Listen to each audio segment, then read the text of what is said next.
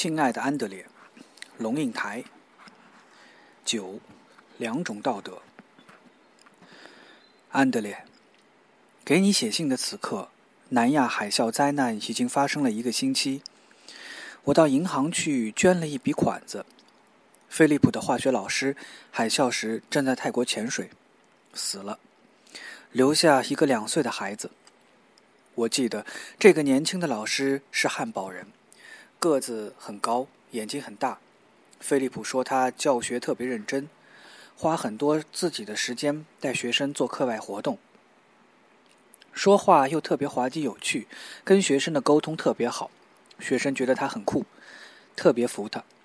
我说，菲利普，给他的家人写封信，就用你的话告诉他们他是个什么样的老师，好不好？他面露难色说：“我又不认识他们。”想想看，菲利普，那个两岁的孩子会长大。再过五年，他七岁，能认字了。读到你的信，知道他父亲曾经在香港瑞德学校教书，而他的学生很喜欢他，很服他。对这个没有爸爸的孩子，会不会是一件很重要的事？菲利普点点头。安德烈，我相信道德有两种，一种是消极的，一种是积极的。我的消极道德大部分发生在生活的一点一滴里。我知道，地球资源匮乏，知道百分之二十的富有国家用掉了百分之七十五的全球能源，所以我不浪费。从书房走到厨房去拿一杯牛奶，我一定随手关掉书房的灯；离开厨房时，一定关掉厨房的灯；在家中房间与房间之间穿梭时，我一定不断的开灯，不断的关灯。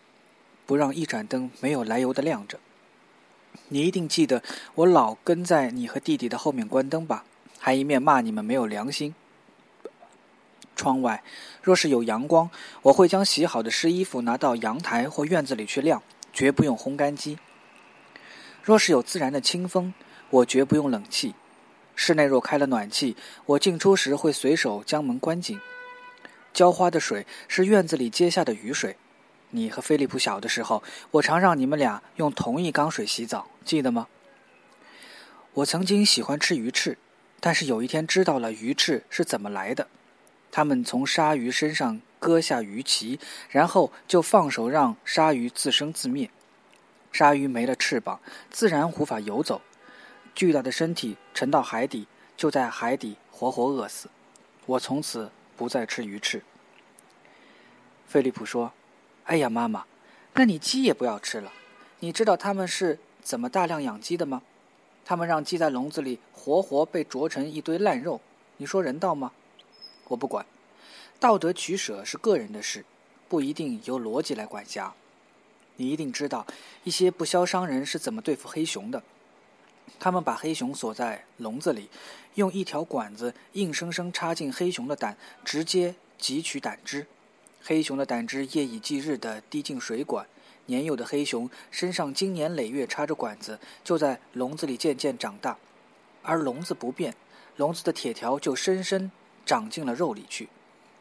我本来就不食熊掌或喝什么胆汁，用什么中药，所以也无法用行动来抵抗人类对黑熊的暴虐，只好到银行里去捐一笔钱给保护黑熊的基金会。消极的道德。碰到黑熊的例子，就往往积极道德小小迈进了一步。你穿着名牌衣服，安德烈，你知道我对昂贵的名牌服饰毫无兴趣。你想过为什么吗？去年夏天我去爬黄山，山很陡，全是石阶，远望像天梯，直直架到云里。我们走的气都喘不过来，但是一路上络绎不绝，有那驮着重物的挑夫。一根扁担挑着山顶饭店所需要的粮食和饮料，一个皮肤黝黑、眼睛晶亮的少年放下扁担休息时，我问他挑的是什么，一边是水泥，一边是食品，旅客要消费的咖啡、可乐等等。他早晨四点出门，骑一小时车赶到入山口，开始他一天苦力的脚程。一路往上，路太陡，所以每走十步就要停下喘息。翻过一重又一重的高山，黄昏时爬到山顶，放下扁担，往回走。回到家已是深夜。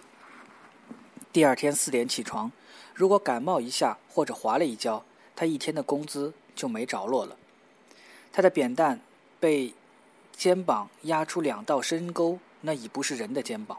挑的东西有多重？九十公斤。他笑笑。一天挣多少钱？三十块钱。安德烈，你知道三十块钱是三欧元都不到的，可能不够你买三球冰淇淋。到了山顶旅馆，我发现一杯咖啡是二十元。我不太敢喝那咖啡，但是不喝，那个大眼的少年是不是更困难呢？这些思虑，这些人在我心中，安德烈，使我对于享受和物质总带着几分怀疑的距离。那天和菲利普到九龙吃饭，在街角突然听见菲利普说：“快看！”他指的是这样一个镜头：前景是一个衣衫褴褛的老妇人，弯身在一个大垃圾桶里找东西，她的整个上半身埋在垃圾桶里，好像一辆 Rolls Royce 开过来，成为背景。菲利普来不及取出相机，豪华车就开走了。老妇人抬起头来，她有一只眼是瞎的。香港是全世界先进社会中贫富不均出名的地方，我很喜欢香港，但是它的贫富差距像一根刺，插在我看它的眼睛里，令我难受。但是，我能做什么呢？我不能给那个瞎了一只眼的老妈妈任何东西，因为那不是解决问题的办法。那么，我能做什么呢？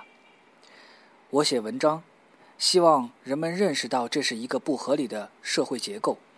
我演讲，鼓励年轻人把追求公平正义作为改造社会的首要任务。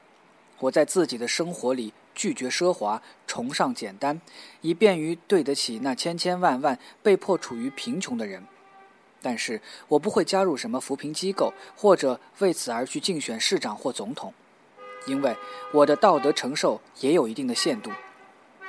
在你的信中，安德烈，我感觉你的不安。你其实在为自己的舒适而不安，我很高兴你能看见自己的处境，也欢喜你有一份道德的不安。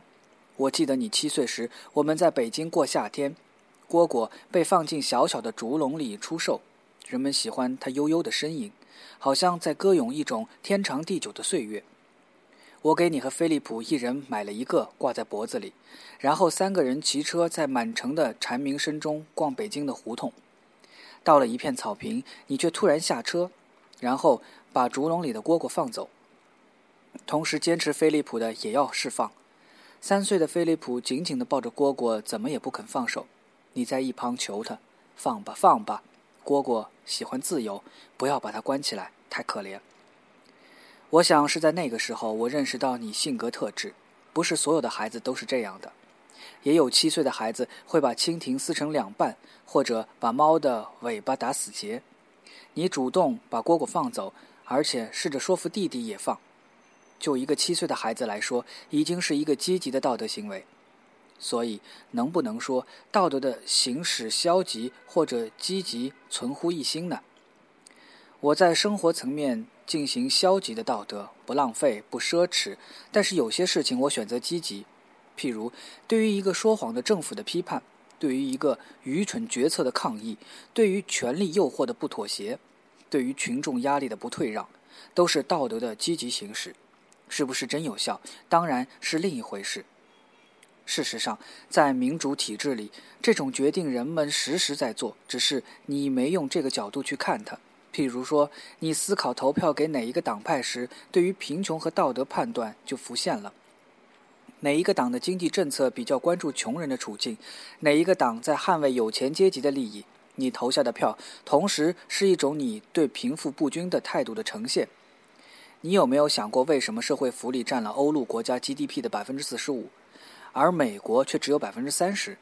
这和他们对贫穷的价值认知有关。百分之六十的欧洲人认为贫穷是环境所迫的，却只有百分之二十九的美国人这样看。只有百分之二十四的欧洲人同意贫穷是个人懒惰造成的，却有百分之六十的美国人认同这种观点。比较多的人认为贫穷是咎由自取，或者比较多的人认为贫穷是社会责任，就决定了这个群体的制度。海啸的悲惨震动了世界，国家在比赛谁捐得多，背后还藏着不同的目的。真正的道德态度其实流露在平常时。我看见2003年各国外援的排名，以外援金额占该国 GNP 比例计算，第一名挪威0.92，丹麦第二名0.84，第三名荷兰0.81，第四名卢森堡0.8，第五名瑞典0.7，第六名比利时0.61，第七名爱尔兰0.41。第八名法国零点四一，第九名瑞士零点三八，第十名英国零点三四，十一名芬兰零点三四，十二名德国零点二八，十三名加拿大零点二六，十四名西班牙零点二五，十五名澳洲零点二五，十六名纽西兰零点二三，十七名葡萄牙零点二一，十八名希腊零点二一，十九名日本零点二。二十名奥地利零点二，二十一名意大利零点一六，二十二名美国零点一四。你看，二十二个对外援助最多的国家里，十七个是欧洲国家，前十二名全部是欧洲国家。为什么？难道不就因为这些国家里头对于社会公益、对于人机己机的责任、对于道德有一个共同的认识吗？这些国家里的人民准许。或说要求他们的政府把大量的钱花在离他们很遥远但是贫病交迫的人们身上，他们不一定直接去捐款或把一个孤儿带到家中抚养，但是通过这种方式已经在进行一种消极的道德行为了，你说不是吗？所以我不认为你是个混蛋，安德烈，只是你还没有找到你可以具体着力的点，但你才十九岁，那个时间会来到。当你必须决定自己行不行动、如何行动，那个时刻会来到，而且我相信那个时候你会很清楚的知道自己要做什么、不做什么、做不到什么。我不觉得 Ralph Lauren 的衣服有什么了不起，你觉得呢，妈妈？